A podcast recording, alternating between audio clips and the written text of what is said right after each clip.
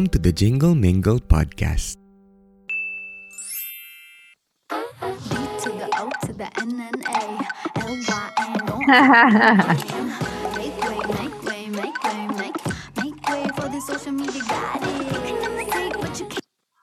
Okay, no, mga paano? Good afternoon, good evening, good morning, no? Hello, hello po sa lahat and welcome to the episode 9 of the Jingle Mingle podcast. Sinadya namin yung intro na yon dahil uh, hinintay namin yung reaction ni Carlos. lahat ng kanyang... Kaya kaya tayo nagpa-podcast eh, kaya hindi sa ano ibang platform. lahat ng favorite YouTubers in one intro. So hello ulit sa lahat. Matagal-tagal kaming nawala. But we're back and we miss you guys. And I miss you guys. Yep. Yung mga I nandito. miss you guys. I miss you guys. Okay, so dahil matagal tayo nawala, ay mag-chill lang tayo ngayon dahil pagod na pagod tayo ng mga nakaraang buwan.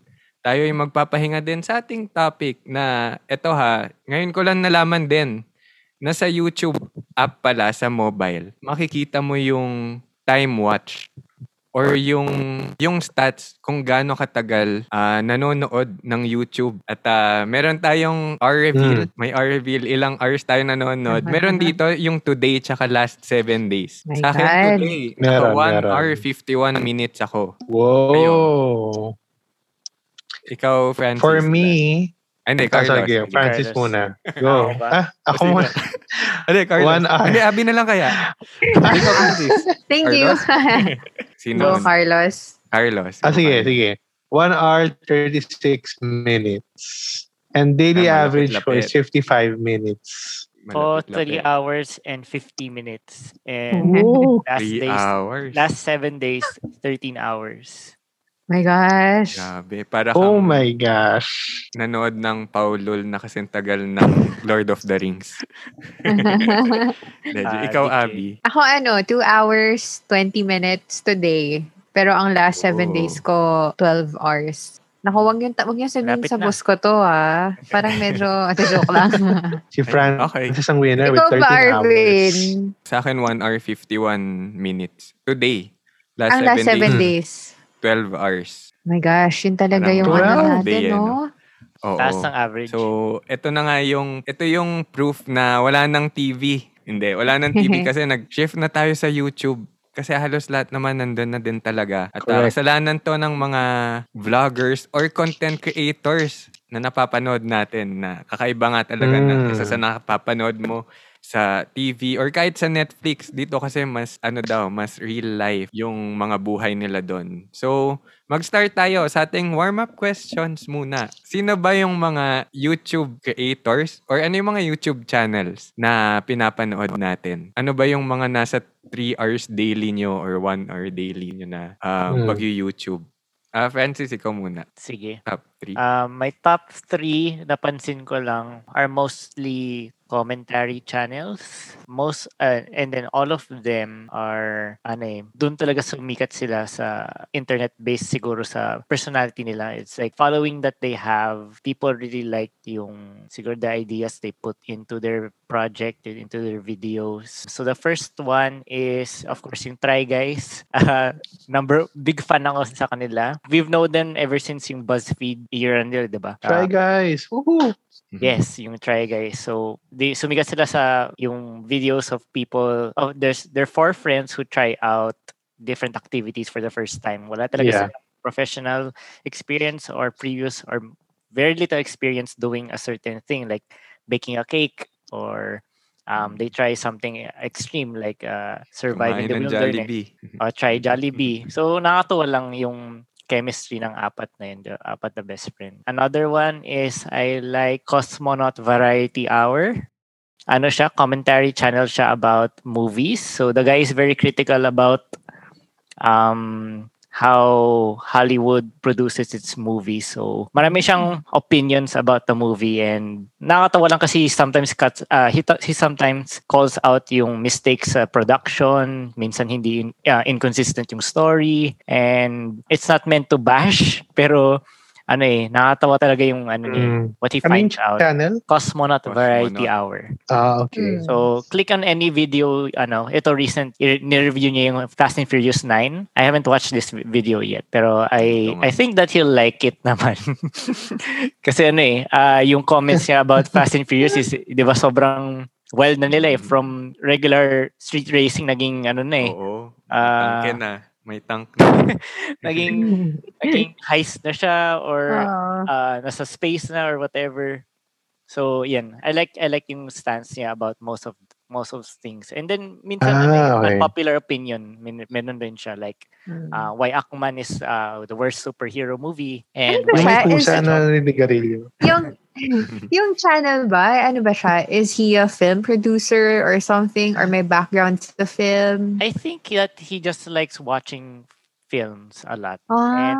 Ano siya eh. I think that he's able he's able to express yung him finding things out about the movie. Parang gusto lang niya ipa, uh, i-share with other people what him what his thoughts uh, were about the Mm, film. mm, mm. Yun parang gusto ko yung he's not afraid to call it out kasi most people kung magbabanwagon ka, oh maganda yung movie na yan, everyone will agree. Pero sa kanya Mm. it's okay, baka may side nga na maybe you would want to see it in his uh, perspective. And the last one is um, Moist Critical. Ano siya eh, Twitch guy siya. Uh, if you know yung platform na Twitch, para siyang YouTube, except it's for streaming. The guy's name is Charlie. Ano siya. Mm. So, meron rin siyang YouTube channel where he makes YouTube format videos na hindi niya sinistream.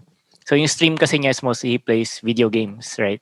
So, Mm. meron siyang audience na um, comments and then he he plays along and while other people watches yung gameplay niya. But he also makes content dito sa YouTube.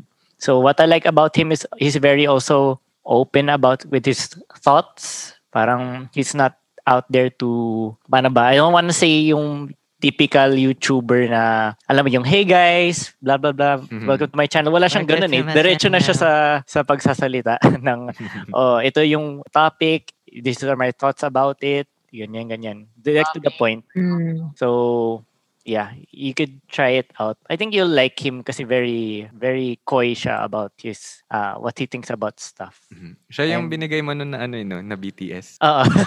Oh, that person. Uh, yeah, he's funny. Maganda eh, and very eloquent siya eh. I like yung, uh, the way he speaks. It's very yeah. Wala siyang Mm. ums, uh, very detailed yung, or very, very weird rin yung ano niya eh, yung, yung metaphors niya eh. Papaisip can- talaga, okay. You can't even tell nga if he's sarcastic or not. Oh, yun nga eh. And I think it's very hard to hate on that guy. Oh, Yeah. okay. Wala, di Yes. natin So, alam ano mga channel? BTS. ano. Um, hanapin, and iba yung ano niya eh, yung pangalan niya sa YouTube. YouTube. It's Penguins Zero. Mhm. Okay. So, Twitch guy Ah. pala talaga siya. Yes, Twitch guy. So he's a very Mm. big Twitch um, personality. I know you're a big PewDiePie fan, Burns. but- Used to be. Oo. And then when other people, other uh siguro may other side sila from to, from the Mm. formula came out the past few years. Parang Mm. nag-switch na yung taste ko, yung humor ko into these Yeah. type, Mm. new types. And I think there's still some part of me that likes PewDiePie rin. Pero ano eh, Mm. you've already followed him for more than a decade na, di ba? Parang, parang You've outgrown him na. Oo. Oo. Oo. Kasi ano eh, very formulaic na yung ano eh, yung content niya eh. Yun lang. Nice. Nice. Ayun, Carlos. Yeah, that Carlos, ikaw explains bakit 13 hours. Oo. Yun yung 13 hours. Ano ulit yung Burns the three channels again? Can you say them? Ah, ano, um, yung first one was uh, Try, Try Guys. Guys. The second Guys. one is Cosmonaut Variety, Variety Hour. Aha. Mm. Last one is Moist Critical or Penguins Zero. Alright. Ayan, oo alright. nga. Ah, maganda din pala ito episode na 10. May mga recommendations. Recommendation. Yeah, uh, parang reco episode. Ayan. Go, Carlos. Thanks, ikaw naman. I'll try some of those. So, for me, one first one is movie reviews. Parang kay Burns din, uh, similar. Ang, ang name niya is Beyond the Trailer, you know, with Grace Randolph. So, she's a professional movie critic. And siya talaga yung nag, hinihimay niya yung trailers and nag, she does interviews with directors as well. Parang you get a deeper insight into the movie and the trailer and the, the content na nare-release. And I I really like listening to her insights then eh, and her comments. So that's one. Second is called For Never World. It's about anime news and anime updates. Also about manga. Ano, since, ano nga eh, parang he's one of the first ones na lagi kong pinapanood pag may new chapter, pag may new release. Uh, and meron siyang For Never News. So yun yung lagi kong pinapanood. So they're very informative on, on helping me keeping updated on things that I want or things that I like. A question, for manga Yeah. siya or for anime? Both, both. Ah, okay. Mm. Yeah. Pero usually kasi pag ano eh, pag may new show, uh, re-reviewin niya rin yon and he'll jump to the manga then if he likes it. Sila yung mga sick openings ng anime style din eh. And the third one, syempre, may, kailangan ko ng Pokemon content daily. My daily Pokemon content is from Birdkeeper Toby and actually maraming Poketubers and So parang siya yung favorite ko, si Birdkeeper Toby. Dahil very unique and fun ng kanyang pag-explain and very enthusiastic about Pokemon. And if I had, if I wasn't doing anything and I, if I was charismatic on screen, I would be a Poketuber. But hindi. So, baka Pwede. lang Kahawig ako mo siya, eh. alam mo, Carlos. well, well, the curly hair helps, di ba, Burns? yeah, Pareho so, pa kayo ng style yung jeans na jacket. oh, Mm. and lagi siyang animated and Oo. ah ano siya, parang ang saya lang niya pakinggan. There, you can't run out of Pokemon content. So that's one. I was watch a gonna ask of- about that, Ah, Carlos. ano? Parang Pokemon content daily? Really? Yes, yes, there's daily content. There's theory, Amazing. there's everything. Sipat. So those are my yeah, those are my top three. But ano, um, I'm parang lower ako in YouTube views than you guys kasi I also watch uh, parang series on other platforms. Watch May movies tao- ba yan? De, joke. Ha? Ano, ano? Watchmovies.com ba yan? Ah, may nag-recommend eh. Ang galing ano, ano, ano, May wag, baka mamaya ma, Watch Ma-copyright, series. maano tayo dito. Matag. Uh, ayan. So it's again, it's Beyond the Trailer with Grace Randolph. Uh, it's uh, For Never World and also uh, Birdkeeper Toby. Ayan. So those are my top three. Always looking at their contents, YouTubers. Nice. Ka, how about Ayan. you, Abby? So ako, sobrang mainstream. so, sobra, to be honest, guys, maybe for the others who are listening then, baka first time nyo rin narinig, narinig yung channels, no? You might be like me, who just Mm-mm. wants to watch your normal, entertaining YouTubers. Specifically, walang Alex Gonzaga, Alex? Gonzaga. Ayan na Oh na. okay. Wait lang, Carlos. Wait lang. Start pa lang so tayo ng ano. sorry. Okay, later. Okay, so ayan na nga bang sinasabi ko. Guys, pagbigyan nyo na po sila. Mabait naman sila. Iba-iba lang. Hindi. It's amazing, di ba? At least we can see the different preferences natin sa YouTube, di ba? Goes to show nga na when you watch, when you go to the platform, meron ka talagang specific intention in mind or parang may specific kang Yes. gustong makuha. In my case, I use YouTube for a chill, no-brainer kind of usage ng YouTube, no? So, yung mga pinapanood ko as in your usual Alex Gonzaga, I also watch Kong TV, and the third one, maybe si Chris Uy or the Sky Fam. So, oh my si Carlos, parang si, parang Sky Fam lang yung acceptable sa kanya. And kung di nyo nakikita is guys, he was face palming. Nagpe-face palm siya when I mentioned Alex and Kong. so yun, parang I subscribe to mostly celebrities or yung mga lifestyle kind of vlog. So, parang silang top 3 yung pag merong bagong content, pinapanood ko na agad. Kasi diba, there are those types of YouTube videos upload na parang first 10 minutes pa lang, pinapanood mo na rin agad. Or sometimes I even join them in their premieres. For example, for Chris Uy. So yun, yun yung tatlo sa akin. Very, ano lang, simple. Mm. Ikaw ba, Arvin? What's your YouTube roster? Top Ayan. 3. Sa akin naman, ano din eh. Mga medyo kakaiba din. So, number one is Ivana Alawi. So, ano. Hindi, syempre joke lang. Joke, joke lang guys. Hindi, hindi joke lang. Quality sa akin nun. content. Quality. Quality. Oo. Ano ba yung may quality. Carlos? ah, yes, yes. ito Quality yon. Hindi, ito na. So, DB. Okay, hindi. Yung sa akin, lately, yung more on ano, parang mas informative content yung pinapanood ko. And ano siya, hindi siya top 3, pero parang recent 3. Kasi parang ang dami ko din talaga pinapanood sa YouTube. Mm. Pero yung recent na most watched parate. Um, siguro yung una, ano, yung infographics show.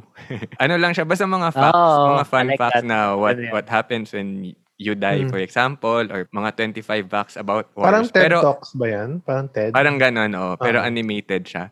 So parang pahinga ko na lang din yon na, na nakakatuwa. Parang di ko na, aanhin ko yun.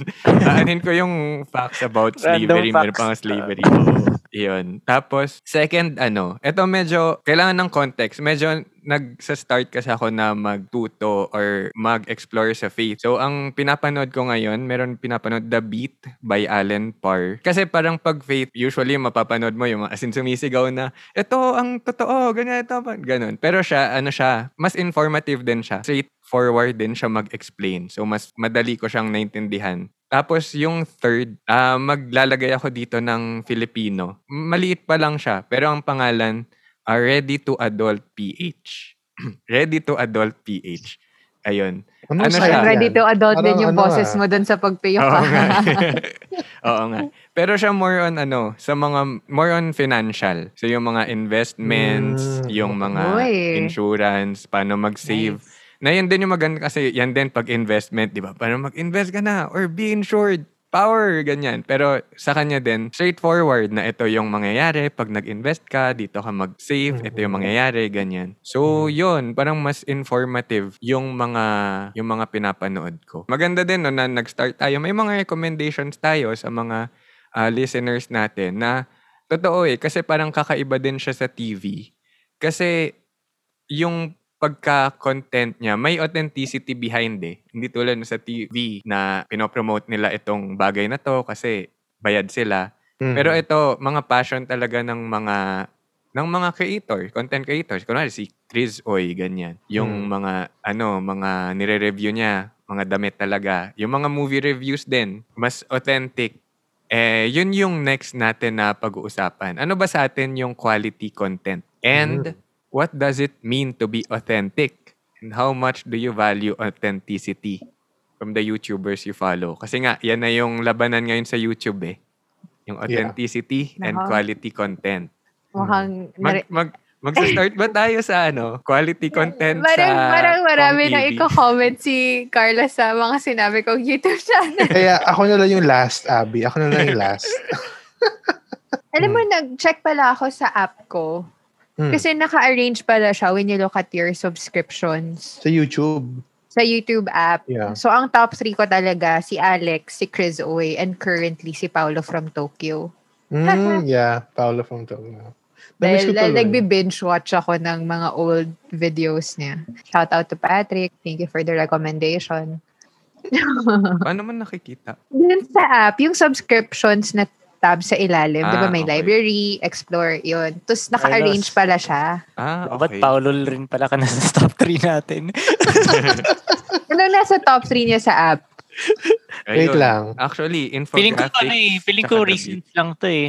Recent Kasi- nga. I think recent to. Kasi tuloy-tuloy yung content niya eh. Kaya Oo. siguro siya yung top 3. Kasi siya yung recent watches mo. Oh, for example, yung variety hour na ano eh, subs na channel, parang Mm. once every two months lang siya nag-upload eh.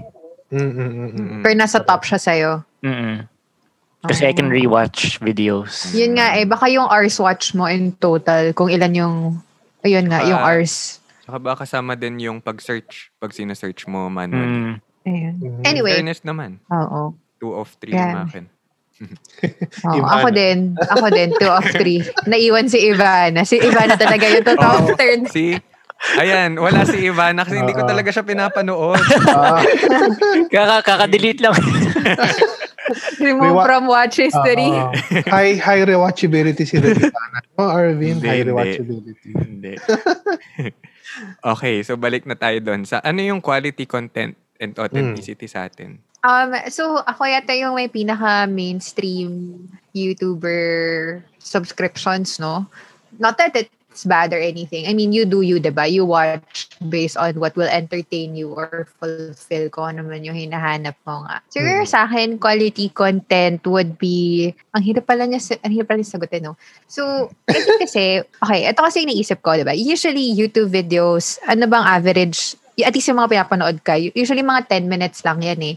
And even though you watch it as a vlog, as a day in the life, or like mga may pag-gimmick or whatever, parang I feel like there's still some sort of storytelling happening throughout. Parang may build-up din na nangyayari na ano ba yung mga funny must-watch scenes dun sa video mo, ganun.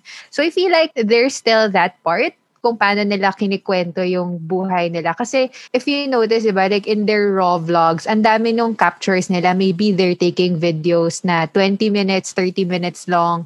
But then, yung mapapanood mo as viewers is a, is a very trimmed down version of it. So, I feel like kapag hindi mo na feel na masyadong overwhelming yung video or parang nakasunod ka dun sa story na gusto nilang sabihin, that for me is quality already. Ma- ma- mafe-feel mo naman yun eh kapag napanood mo yung video tapos parang, ah, 10 minutes na pala yun. Kaya nga minsan parang may rabbit hole talaga sa YouTube eh.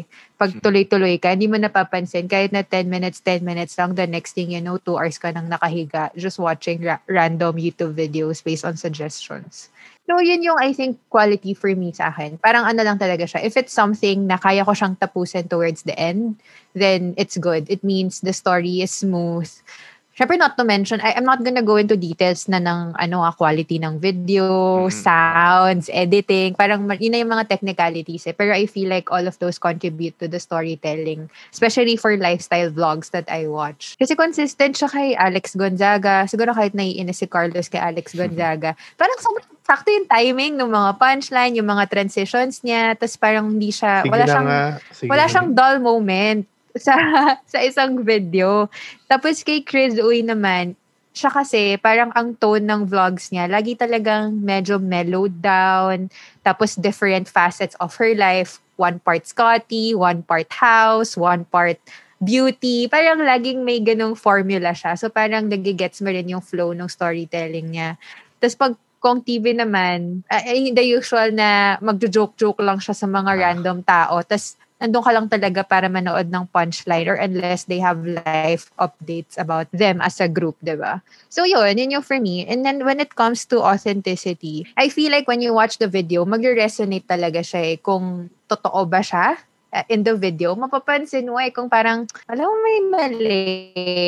Kung hindi nagtutugma yung siguro non-verbal niya sa sinasabi niya sa vlog, you can, you can tell. For me, I value it, especially yung authenticity, depende sa pinapanood ko. So, kunwari, I don't expect Alex Gonzaga to be 100% authentic when it comes to brands because he's being because she's being paid for it and sobrang laki na ng market niya so ano na lang talaga to like your mainstream TV na kung sinong brand na magbabayad if okay lang siya then go I'm gonna support it pero for example si Chris Uy mas authentic siya when it comes to brand recommendations than Alex Mhm. baka kasi mas intimate pa yung market niya. Mas parang, alam mo yun, konti pa yung reach niya. So, mas may leeway for her to really speak her mind. Authenticity for me, siguro in the way they tell their stories, you can see it naman kung fake sila or not. At least for the YouTubers I shared, ano naman sila, parang yun na talaga yun. Kung ano yung nakikita mo on cam, likely ganun na rin sila on cam in terms of their principles, in terms of their values. Tapos, when it comes to ano nga, yung mga pag may advertising involved na, doon na lang nagkakaiba-iba. I would rather buy a product that Chris Uy recommends than Mm-mm. Alex Gonzaga. Kasi mas sure ako na si Chris Uy, ginagamit niya talaga.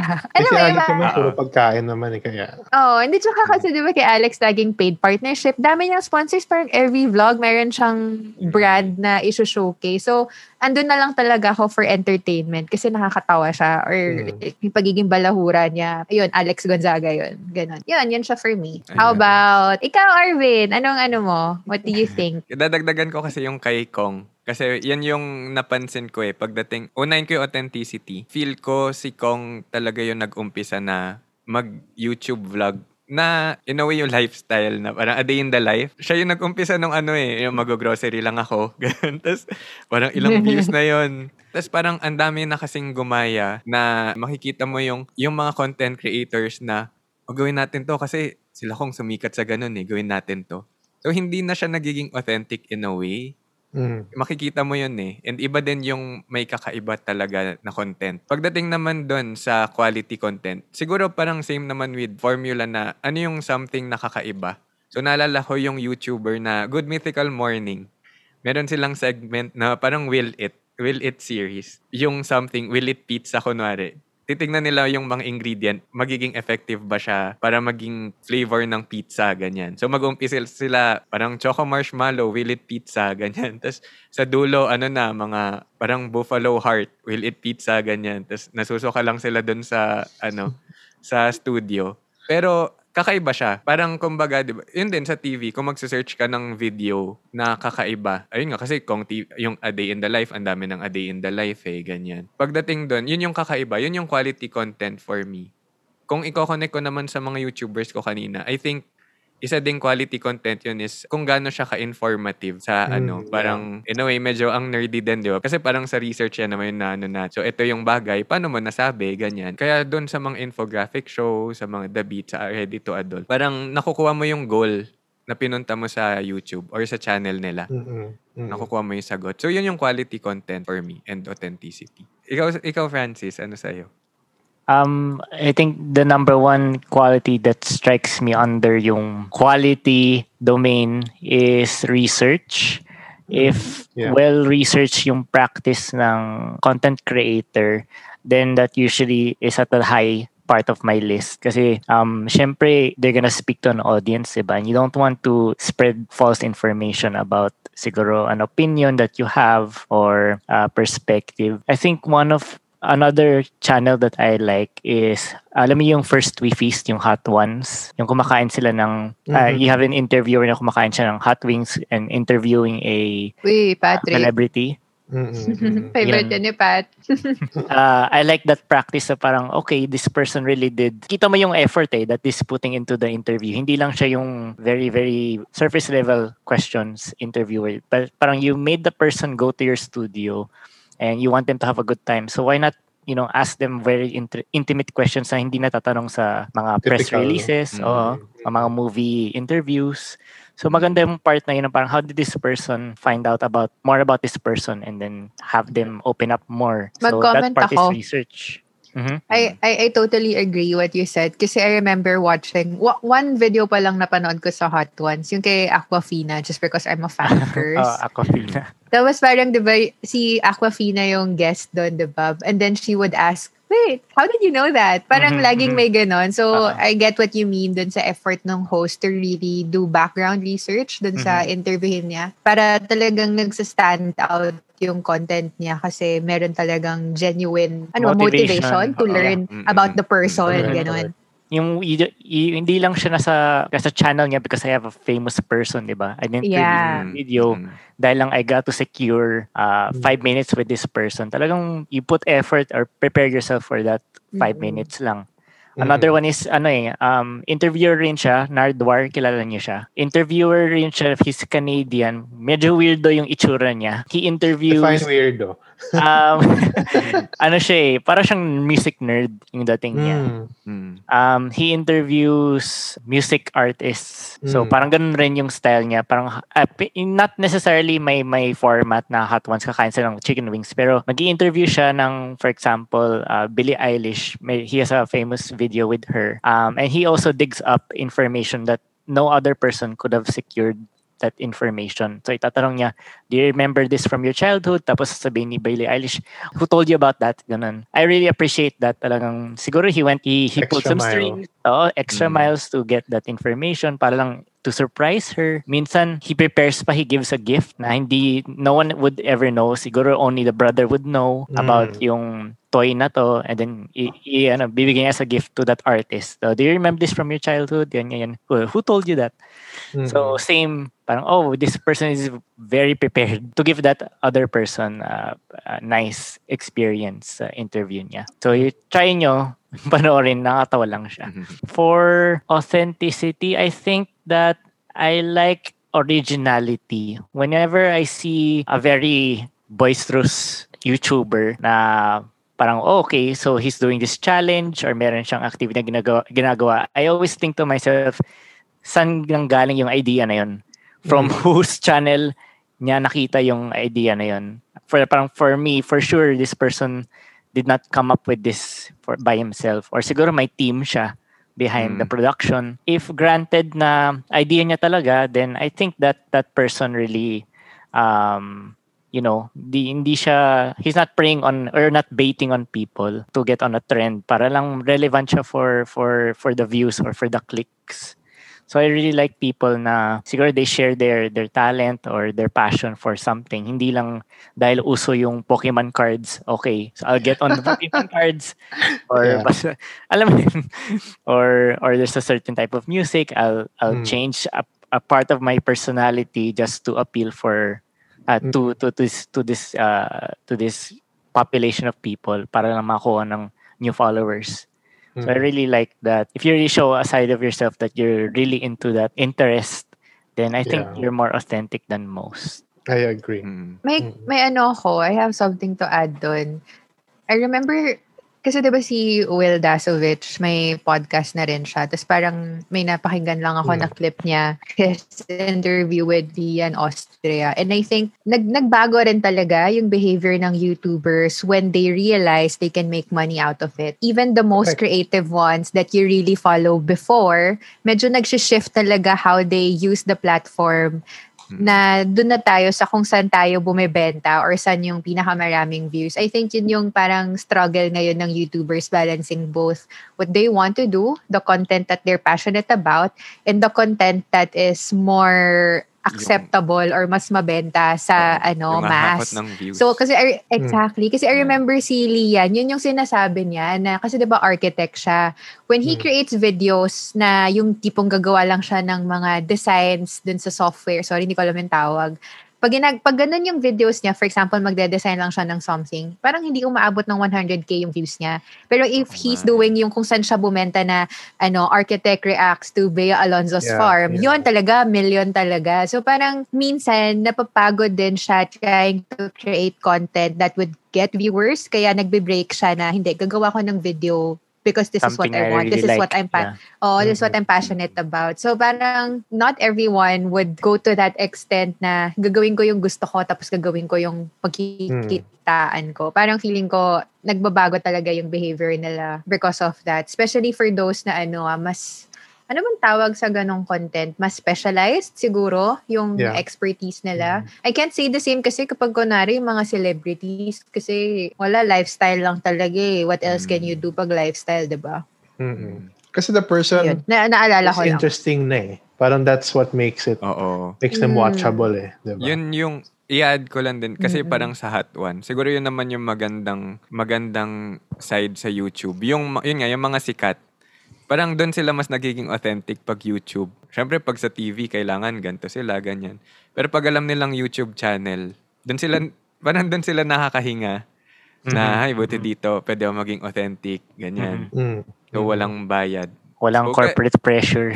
Oo. Oo. So same with local din. Na syempre sa TV ganit dapat ganito, dat ganyan, kontrata ka ng GMA ABS. Pero pagdating sa YouTube, pwede ka maging kasing Free loka ni Alex. Ah, speaking of Alex, oh, ang next na natin na ano. Ha, ayan. Huminga na ako ng malalim to get ready for, ano. Well, first off, you know, all YouTubers and content creators have the right to make their content, diba? Um, I can't blame talaga. them about their content. Uh, and I just choose not to react because even if I react good or bad, it'll just promote them even more. Yeah. okay, so quality and authenticity, they go hand in hand for me. They're also rooted into one thing, which is passion. Mm. And knows him or himself or herself, yung identity niya, what he or she does, kung saan siya magaling, what, then the content will will follow. No? Kasi people uh, will see how passionate you are about the topic. Gets ba? Mm, mm, the ones I watch, they have a specific ano eh, they have a specific content. And they they stick to that content and that content is wide enough for them not to go into other random things. no? Siguro in YouTube kasi you can divide it into a lot. But majorly there are informative, no? Informative videos. So these are passionate people talking about their passion. And then there are money makers, no? Uy, passionate these din naman are- yung mga mainstream YouTubers. Grabe siya. Yes, yes. But but they depend on YouTube for their monetary earnings. Hello, family vlogs. They don't, the parents don't work; they just vlog, and that's how they earn for their kids. Yung ibang family vlogs. I'm just saying na quality and authenticity is always related to the person's pers ano rin eh, passion did you really like that from the beginning, from the get-go? Yun nga, the YouTubers now kasi, tama naman si Abby, um, they are, they change nga because of the the money. They earn a lot, Mm. millions, mga stay in the pool challenge, mga ganun. they use that fame to gain followers and then what I like about them kasi is that they learn about themselves. Parang they say, they see na, ah, magaling pala ako kumanta so I can be a recording artist. So that's fun to see na people through YouTube know, get to know other talents as well. In terms of authenticity, I just want to see in the future that YouTube, parang YouTube becomes more restrictive in the content that is released by paid YouTubers. Mm. Sorry. gusto mo ila- pa-elaborate pa eh. Nga. Okay. What do you Ah. mean by, okay, paid YouTubers? Uh, kasi if uh, if you're getting paid by it, like in any other job, there has to be a certain qualification, a skill, uh, level of authentication. Di ba when you become a doctor, meron kang ano, MD, when you become a, kahit nga hairdresser. Di ba hairdressers, they need, and other jobs, they need certification to be ano authentic. So, for me, yung mga YouTubers ngayon, bara-bara lang kasi content eh. Kaya gayahan na lang. Parang for the, for them not to get too blown out yung sa earning, they have to be responsible then in the content that they release and be held responsible. Kasi in a way, it will also ano rin eh, protect them. I'm telling them then kasi na if you release a content that and then people will bash you, in a way, parang gusto, ginusto mo rin yung mabash. Kasi attention din yun sa'yo. Di ba? Parang statement Nag- yun na mapapakancel tayo. ah. Oo, go. that's, that's so, that's very, very true. Some people Actually. Mm. are willing to be bashed because Just in to be the talked about. storytelling, Mm. yes, in the storytelling world, it's so good to root for the inaway, yung inape, Oo. And us, the viewers, we always take sides. Then, ay, dun ako kasi ano siya eh, fan ako niya, I will defend him. Ay, hindi na ako fan, I will hate him or her. Yan ang ano eh, that's what they feed on. Yung struggle na yon And ang mga tao kaya sila nagko-comment kasi gusto nila yung attention na ano, sinuport ko siya and I made him feel better. Kaya gumawa siya ng thank you video for supporting me or apology video for hurting me. To Kasama ba be dyan, Carlos, appease yung both ano? sides. Kasama ba dyan yung, Ano? magbi- yung ibabalik yung ibabalik Oo, yung mga gamit ng bagay, mga sa ex. Oo, oo, oo. 'Di ba? Carlos, isa lang yata yung ayaw mong YouTuber. Generalize mo na sa lahat. De joke lang. Hindi naman. Mara, kasi ano mo, yung, pero in local YouTubers kasi, my only criticism about their authenticity is that they take advantage of the Filipino people's ano um small-mindedness in terms of content. Wow. Baka makancel Ah, tayo, oo, hindi. Carlos. Ah, pero Retract listeners that for statement now. Yes. Hindi, listeners for context din si Carlos ay galing sa isang Ay, ah, major Media TV company. media yes. company. Ah, medyo medyo hot ako sa topic na to. ah. Sorry guys, pero I'm not saying all Filipinos but most of us are ano, talagang Ganun na rin yun. Ah, yes. Teleserye pa lang, 'di ba? Ano eh.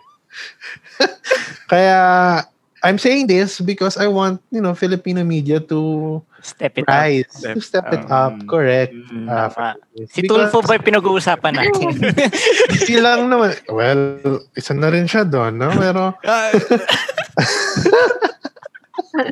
Arvin, Pero- bala ka na kung Oo gusto mo. Alam, sasabihin ko nga eh, isasama ko na lang yung mga lag ni Carlos. Oo.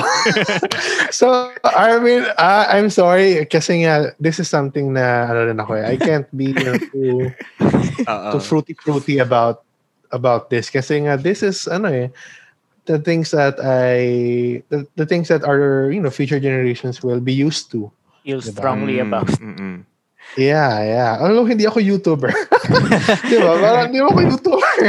I am just a consumer that is cons- a concerned consumer. So that's all. I won't say anything na. Mm-mm. Okay. Okay. So, So- siguro for me, just to balance it out, kasi baka makancel na tayo. Oo dito. nga eh. Hindi, ano, just to, yeah, just to balance it, siguro, ano, ba't mo mababalance yung sinabi ni Carl? Hindi, kasi, hindi, I think Ah. what I wanted to say is, I feel like YouTube is not mainstream media, definitely Mm. na Ah. may ben parang malaki yung benefit I feel for me ah personally na overpower ng benefit na kahit sino can create a video and express their creativity their identity Mm-mm. and ano naman kasi siya eh what what's good about it is for example ah for those YouTubers na talagang nagte-thrive sa platform ah it's it's them showing themselves and then getting traction from the people na si- similar as them. So parang kunwari ikaw you're into Pokemon, you're into like movie reviews. So you get to bond with the same type of ano viewers na yun din Mhm. yung interest. Tapos you have another YouTubers naman catering to the uh, life vlogs. So you you have a different set of ano naman doon um following din. So parang alam mo yun, it's a, it's a kind of platform that caters to anyone and everyone. It's really up to you Hmm. Mm-mm. alin yung gusto mong panoorin, ano yung mga interest mo. Kasi nga 'di ba doon nga doon nga nag-shape yung ano eh, yung mga recommended videos eh na even YouTube is helping you actually helping you or manipulating you uh, Hmm. by curating ano yung mga videos that you can watch pa based on your previous watch. Yung mga ganun. Parang inisip ko tuloy sa statement mo Carlos na if we're gonna have some sort of requirement for YouTubers, paano na si Mm. Ryan's World? Yeah. Kasi diba, it can really be anyone. Paano Mm. si Ryan's World na bata lang with how many million subscribers? Tama ba? Mm. Ryan Well, ba name niya? Okay ba kay Ryan na lumaki siya na review lang ng toys? Is that a Ano? balanced Ano? life for a kid? Siguro, sa akin, idadagdag ko din. Yan din yung reminder din natin siguro dapat na YouTube Nawala. is not, Sorry. oo, na YouTube is not mainstream media naman. Though yun kasi nangyayari eh, parang lahat, uy, mag-YouTube tayo para mag-upload, Ah. para kumita, ganun. Kasi pag maraming views, kikita. Pero parang in essence, di ba, yung vlog naman talaga is, yung mga a day in the life. Kasi parang mag-umpisa na yung mga, ano yun, yung mga home videos, funny home videos, ganyan, compilation. Yung mga punong-puno siya ng Yeah. peanut butter, ganun. Siguro nandun Yeah. din yung authenticity eh, na gusto ko lang tong i-share na content na to to the world. Parang yung iba kasi, ano eh, siguro depende nga din sa intention ng vlogger. Parang gusto ko Yeah. for the money, ganyan. Ngayon, ang ganda din ng point ni Carlos pagdating doon sa viewers naman. Naaapektuhan din ba yung mga future vloggers kung ano yung iko-content nila? Kasi may pressure na, ba't mo naman Yeah. iko-content yan? Ganyan. Wherein Mm. dapat free for all siya. Add ko lang, Arvin. I I really love watching yung home videos na yon Mm. before sa TV. But you have to remember na those are candid eh. Di ba? Mm, Parang mm. caught unaware, caught life's gems na caught on camera. Pero kasi ngayon, you can you have to note na lahat ba talaga candid or scripted? No, parang you can't find ano na eh. You can distinguish. Oh, unfortunately, may nakikita mga scripted na ganyan. Parang ang cringe. Yeah. Oh, super Yeah. cringe. Ano ba They yung, say it's candid but it's so scripted. ano ba, yung nire-reference mo ba yung America's Funniest Videos? Parang ganun. Yes, yes. oo. si Ah. Tom Bergeron, di ba? Paggabi. Sa Disney Channel pa yun. eh. Yeah, Or pag sa yeah. YouTube, may fail army eh, di ba? Ganun. Kasi Ah. compilation siya ng fails. Oo. Pero may iba, mga vlogger na din na parang, let's put her in the pool prank. Tapos parang, as in two minutes, pinagtitripan nila yung tulog tapos hindi nagigising. Ganun. Oo. Posible. Pero ano ah, parang, di ba, since we're sa, to- hindi tayo sa topic na parang minsan Mm. low quality na rin naman yung content, hindi rin naman lahat may success story sa YouTube. Parang ilan lang ba yung Mm. success story that you can name? Si Mimi? Si, ano ba? Sino ba yung mga parang, what, what comes to mind kapag YouTubers Si na Alex nag-succeed mo. talaga sa platform? Hindi si, si Alex matagal siya eh. Matagal na siya nag-YouTube eh. no, but Parang, ano, she was in the kasi- shadow of her sister. Sorry, sorry. Go. Hindi, si Alex, matagal na siya nag-YouTube kasi parang pawala na siya sa mainstream. So parang nag-vlog na lang siya because wala lang, for fun. Parang somebody told her na, alam mo, dapat mag-vlog ka. Tapos trinay lang niya. And it took a Hmm. while for her to, kasi recent, nauna pa yata nga, nauna yata si Ivana sa kanya mag 10 million subscribers, di ba? Ano din siya, matagal din Yeah. yung kanya. Hindi siya overnight superstar like Mimi na parang in the span of a year, 1 million subscribers agad. So parang not everyone has that kind of success story on YouTube. Even though even though you're actually authentic, parang it's still a Mm. matter of either magkaroon ka ng viral video that will get you known. Like for example, ganun yung kay Lian, 'di ba? Tagal din niya sa YouTube and then just Mm. that one video everyone started talking about him and then watching yung videos na niya. Yung others, wala talaga silang breakthrough. Parang vlog na lang for the sake of vlogging. So, Mm. parang feeling ko naman, ano talaga siya. Like, when they talk about it's not money right away, you really have to build your platform.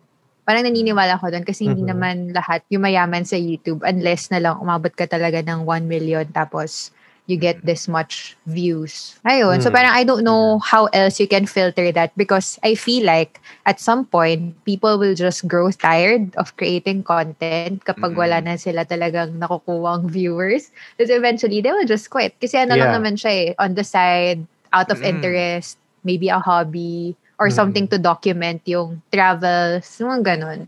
Mm-mm. Actually, Abby, ano eh, that's a good point then. Kasi if if YouTubers can quit, then viewers can also quit on YouTube. Oo naman. Mm-mm. So, Mm-mm. on to our next question, no? Nice one. Parang, was there an instance where you unsubscribe? Tinatry ko lang bumawi sa inyo. Sobrang sa Five thank out you of sa five. segue. Oo. Five out of five.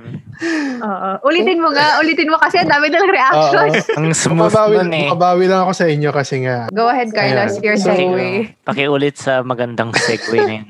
Thank you, thank you. Ah, so, tama ka, Abby, no? So, if YouTubers can quit, then we can also quit on YouTuber. So, was there an instance, guys, where you unsubscribed from a channel that you used to follow? And you know, what was the reason for it? How about you, Burns? I think nag-unsubscribe na ako sa WWE. Kasi, I mean, uh, ano, adulting caught up. So, parang hindi ko nakilala yung mga wrestlers na lumalabas. So, I fell out of yung ah. entertainment. Ayun, I, un- I unsubscribed it para mas Yeah. lumitaw yung mga ibang videos sa recommendation ko that actually that I actually would want to watch. Kasi ano eh, um, ilan lang yung tile ng recommendation, ilang beses mo ano, i-refresh, 'di ba? So, tinanggal ko na lang siya. Siguro I watch it, I come back to the channel pero yung mga old clips na lang pinapanood ko. No longer Mm. yung yung mga Hindi, yung recent mga Eddie ones. Guerrero. Wala Ano, na nga Chris sila. Benoit. eh. Ah, yung mga Randy Chris Orton. Angle, mga so nagparang Ah. ano eh, nag-ano lang rin si, si siya. Lita and si ano. Kane, ganun, Undertaker. Di ba si Undertaker? I think yung yan yung pinaka latest na Pinoy ko, yung retirement ni Undertaker. And then, Oh my God, ngayon wala lang siya na. nag-retire. Parang Oo. recent lang eh. Parang ganun. So that's how old, di ba, we are from enjoying that content. So nag-move on na rin ako and it was replaced with other channels. Siguro like um, One Championship at saka yung Mm. uh, UFC. Ganun. Oo. Naging mas, mas realistic. yung wala ng roleplay. uh, I like, Yung may so, backstory. Ah, eh, mas maganda yung, I mean, mas nag-resonate na yun, that, that type of uh, content for me. mm. Yes, so yun lang. The top of my mind, that's the last, I think, channel. Big channel that I unsubscribed to. Mm, mm, mm, mm. Kayo? Sa akin, simple lang. Parang, I, I think it's a story of I subscribe. Akala ko gusto ko yung content. But later on, I find myself clicking the don't recommend this video or I don't like this video. Ayun. So, ano kasi, parang, kasi nga sab- sabi sa inyo eh, I use YouTube for chill moments na ayoko talagang mag-isip. Ganon. So, for example, um, there's this fashion vlogger, si Sergio Secret. So, parang ang ginagawa lang niya is mag-review siya ng mga bags, contemporary brands, and both luxury and contemporary brands. So, nag-subscribe ako. Tapos parang, eventually, yung mga content niya, parang, ay, hindi na siya masyadong applicable sa akin or hindi na, hindi, hindi na ako interested dun sa three-fourths ng content Mm. niya. One-fourth lang pala yung gusto ko. So, nag-unsubscribe na lang ako kasi I don't want his channel to be in my recommended eh. So, ano pa din naman, I still watch. Pag kunwari meron siyang mga vlogs na interested ako sa brand, pero pag kunwari yung iba na parang, okay, wala na ako masyadong pakialam dyan. So, alisin na lang kita sa clutter ko para wala ka rin sa feed ko. Parang ganon. Mm, Select content lang. Oo, select content lang. So, hindi pala, hindi pala yung buong siya yung um, gusto ko. Some of his contents lang. Kasi, ano, eh, very comprehensive siya mag-review, ganon, and hindi Mm. rin biased. It's just that, kasi pag kunwari, Chanel na yung topic, parang, okay, it's too much for me. I'm not gonna buy a Chanel. So, wag na lang. Ganon. How about you guys? Um, for me, uh, actually, I the only channel I unsubs yung mga channel lang na I unsubscribed is because the YouTuber quit, no? Or found a passion outside of YouTube. I remember nung high, nung college, kami ni Zar had the favorite YouTube channel called Jack's Gap. Uh, something about twins and gumagawa videos about us twins siguro they grew up and they became, you know, they became activists against climate change and whatever. So, hindi siya naging cute videos. so, nag-subscribe no kasi that what that, those are not the videos I am not used to. Siguro it's a way you grow out of them because nga the YouTuber themselves grow. Ayun. Sa akin, wala naman akong ma-recall na inan-subscribe ko ng intentional. Pero of course, marami yung, ano, marami yung hindi ko na pinapanood. Siguro yung notable si Kong TV. Ang ko na- maririnig ni Carlos. So, dati din naman na, na, nanonood ako ng Kong TV. And parang andun yung ano eh, andun nga yung, yung feeling na tropa mo din sila. Kasi ganun sila panoorin. Pero nagkaroon ng time na medyo parang paulit-ulit yung nangyayari na nasa nasa condo sila, ganito yung ginagawa. Para kasing nag-expand din sila ma- silang magkapatid tapos yung girlfriend niya may vlogs na. Mm. Iba-iba sila ng channel pero magkakapareho yung content. Parang nag-crossover lang sila ganun. So in a way, sabi ko, siguro may sawa factor din. So hindi ako nanood for a while. Tapos nung tinry kong bumalik, parang ang dami na nangyari sa buhay nila parang lumipat na sila ng mansion. Tapos ngayon, actually, may podcast na sila din.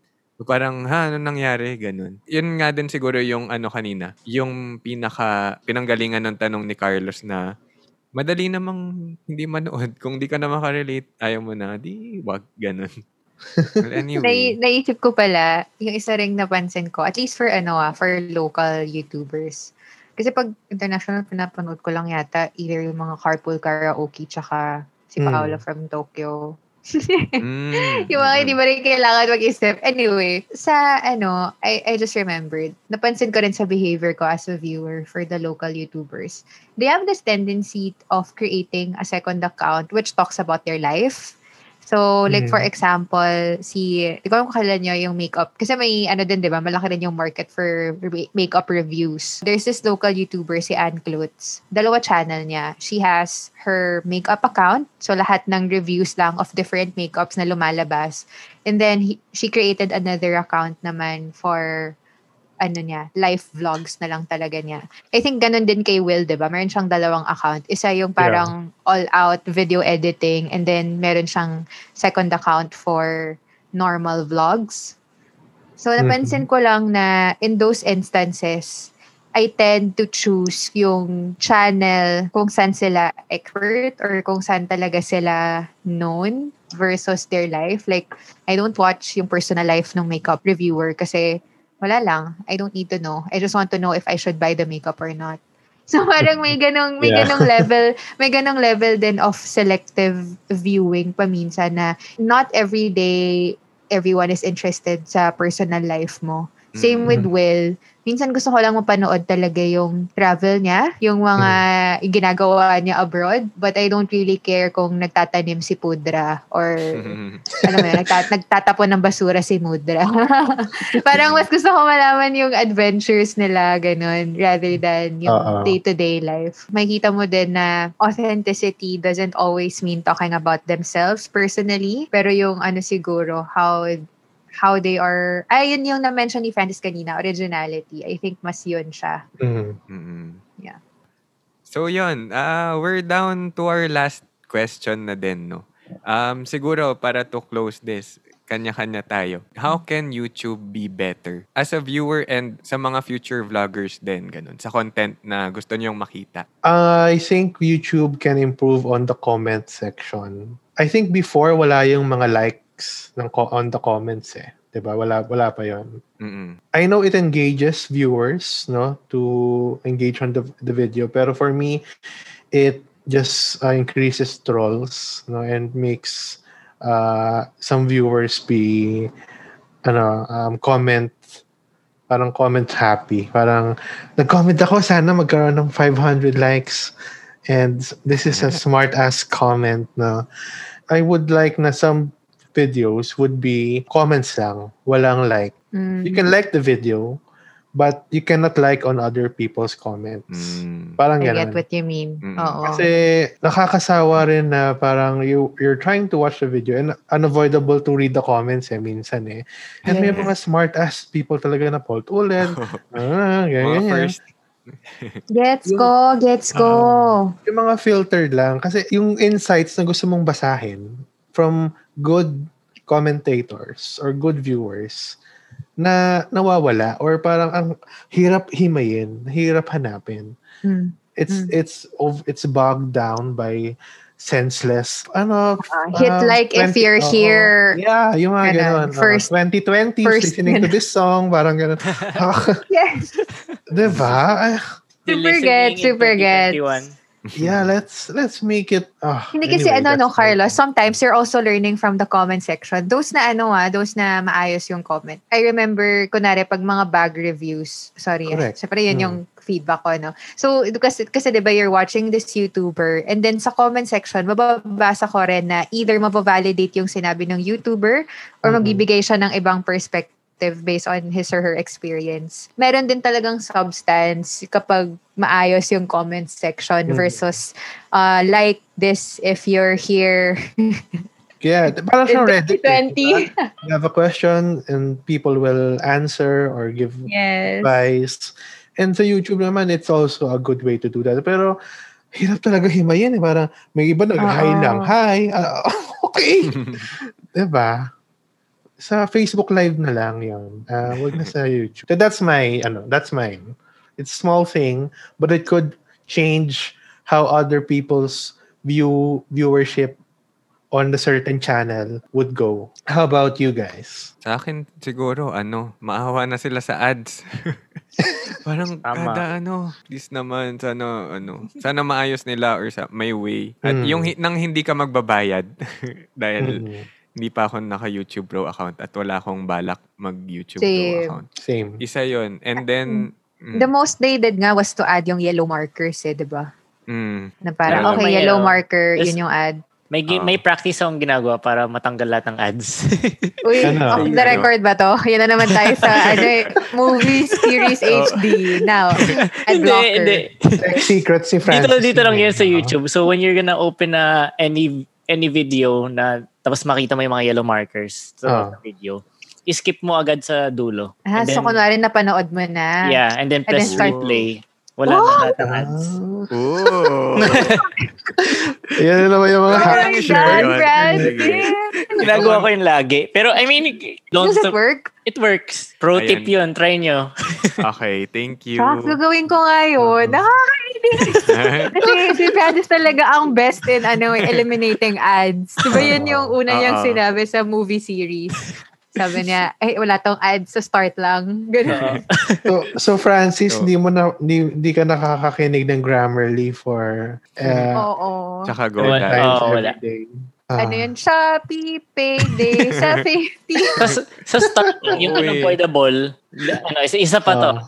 Kunyari naka-desktop kayo, and then you clicked on a video. Ah. Kung ad yung unang magpa-pop up, refresh mo lang three times, mawala yung ad after. Grabe, Dami na mga hassle no. Wow. It, wor- it works also on YouTube your phone. Ah. Kunyari nagbukas ka ng... Ah. Try natin ngayon. Try ko nga ngayon yung kay Bea Alonso. Listeners, kayo din Oo, ha. Try para this po challenge. mga, ay, mga live listeners, may Close. workshop pa tayo. Keep ad challenge. Ayan, so nag-start na yung video. Kung, kung ad nag-start, Oh close mo. God. Tapos Ah, keep oo. on the video. Oo, ganun. Kaso ang, Legit. Ang nakakairita dyan minsan sa umpisa, apat yung ads. Parang apat Ah. na close Yun nga. gagawin. Ah, Apat na ah, ah, close. Oh my Oo nga, yun God. yung bago. Mind blown ka na, Abby. Whoa. Mind blown. This is such a Mm. sulit episode. Pero yun, going back, sana mawala na yung ads sa YouTube. Ano na yung sa... Meron pa ako eh. Ayun, hindi sa akin more on ano din siguro. Para sa mga mga future vloggers. Sana bumalik yung dati na mag-upload lang kasi gusto lang natin i-upload. Ganon. Yung, yung wala na sa isip natin yung, yung kita. Or, eh, Yung algorithm na Oo, baka na mawala ka kapag matagal kang idol. Mm-mm. Kasi parang ang YouTube naman, ang pinaka-essence niya naman is vlog din, di ba? Siguro kasi sa akin, meron din akong, may desire din ako na mag-vlog eh. Pero yung pure vlog na day in the life ko, ganun, or yung mga alam ko. Pero walang, walang intention na, walang intention na kumita, walang intention na mapansin ng mga tao. Oh, So, parang kasi, to, kasi- do- to document the journey, 'di ba? Parang ano lang talaga siya for keepsake, ganun. Yeah. Mm. Tsaka yung knowledge kasi na alam ko na natutunan ko, gusto ko siyang Mm. i-share. Kasi yan din Mm. yung, ano nga eh, yung pagdating sa algorithm, hindi mo alam kung kailan ka magva-viral. Yung ibang videos nag-viral pero parang 10 years ago in-upload. Ganun. Ah, so, hindi talaga siya, ano, hindi siya predictable. Yun yung sa akin Yeah. siguro, more on, sana bumalik yung essence na yung mag-enjoy lang sa YouTube. Mhm. Mm-mm, mm-mm. Ako, meron din ako ano, to share mine in relation to ano what you mentioned, Arvin. Ako ang ayoko sa YouTube yung ano, I, I don't know if it's because I watch local YouTubers kaya meron din akong recommendations ng short clips from very old gandang gan- gandang gabi vice na excerpts. Ayoko ng ad videos na not necessarily ad. So for example, 'di ba fan nga ako ng ano Sky Fam, but I don't like their channel na Sky Podcast tapos excerpt lang for, from the podcast para pumunta ka ng Spotify. Parang Ah, Pwede bang yeah. i-market mo na lang yan? I-market mo na lang yan sa Instagram mo. Bakit mo pa kailangan i-market sa YouTube? Tapos hindi ko rin pala mapapanood yung Hmm. buo kasi I have to go to Spotify. So, wala lang. Na ano lang ako doon. na-bait Parang, ka. Ano ba Oo. naman to? Nabibitin kasi ako. Oo, nabi- yun, yun yung feeling. Ayoko nang nabibait ako. Mhm. Yeah. Tapos parang, no, no, I'm not gonna listen to Spotify. I'm not gonna fall into your trap. Joke. ano pala, no? Pride pala yung laman. So, oh, medyo nag-end up nga na hindi ako nakikinig ng podcast nila kasi hindi na sila nag-upload ng full episodes. I, I, I used to listen sa podcast nila nung may full episodes sila sa YouTube kasi mas gusto ko kasi visual eh. Gusto nakikita ko yung nag-uusap. Gusto ko yung nakikita ko yung body language. But since they are, ano, since naging Spotify exclusive sila, eh, I'm not gonna listen to it na. Mm. Ayun, yun lang for me. Oo. Ayoko lang pag ginagamit nila yung YouTube for ad Mhm. para ma-direct Other to stuff. somewhere. Oo. Oo. Oo. I mean, just, can we just keep it as content platform? Anyone can do anything na nga. Iba't iba naman yung mismong video. Isang isang video ng ad. Oo. Tal- talo sila nung kumakain ng hollow block. anyway. For me, I'd like to build up on Carlos's idea lang sa comment section. Sana may Mm. parang thread ng um, content creator yung yung channel underneath na Mhm. hindi kasama yung parang hiwalay yung comment ng nag-post dun sa other people watching it. Mhm. There's a Okay. area kung uh, saan magko-comment si si si poster Creator. ah.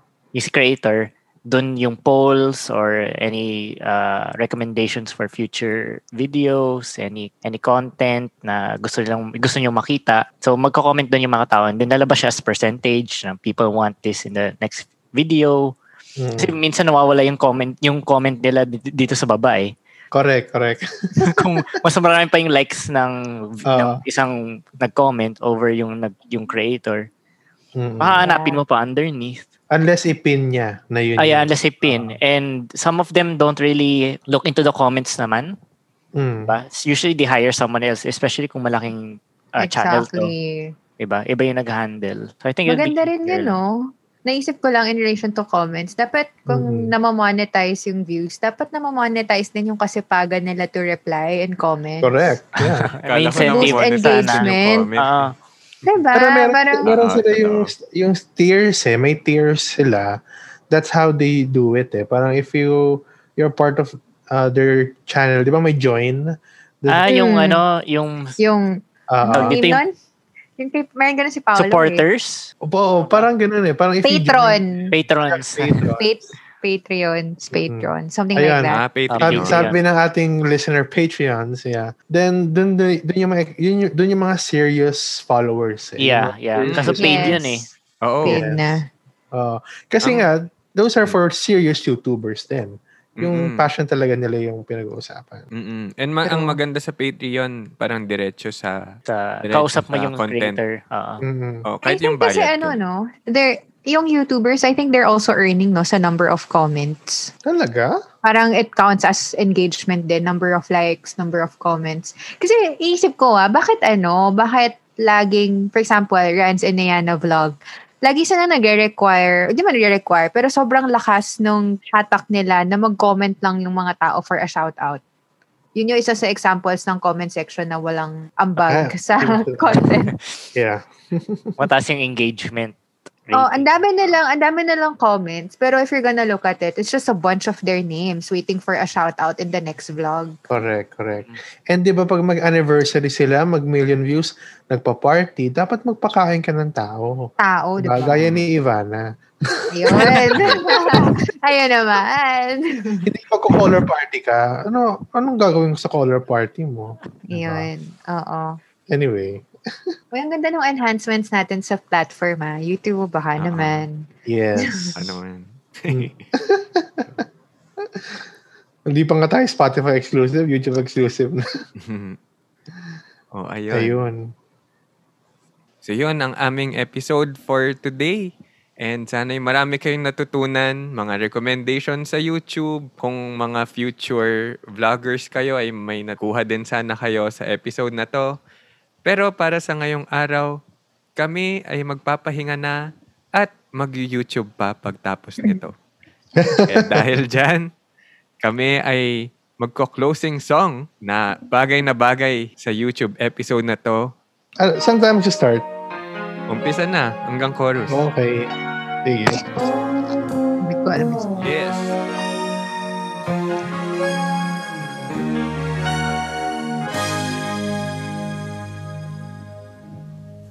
I heard you on my wireless back in 52. Lying awake and then I'm turning in on you. If I was young, I didn't stop it coming through. They look the credit for the second symphony. Rewritten by machine and new technology. And now I understand the problems you can see. Ah!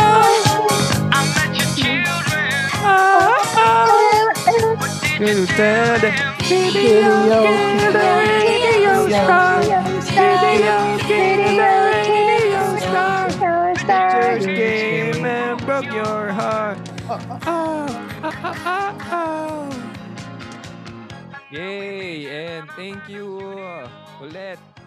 Episode 9. Bye guys.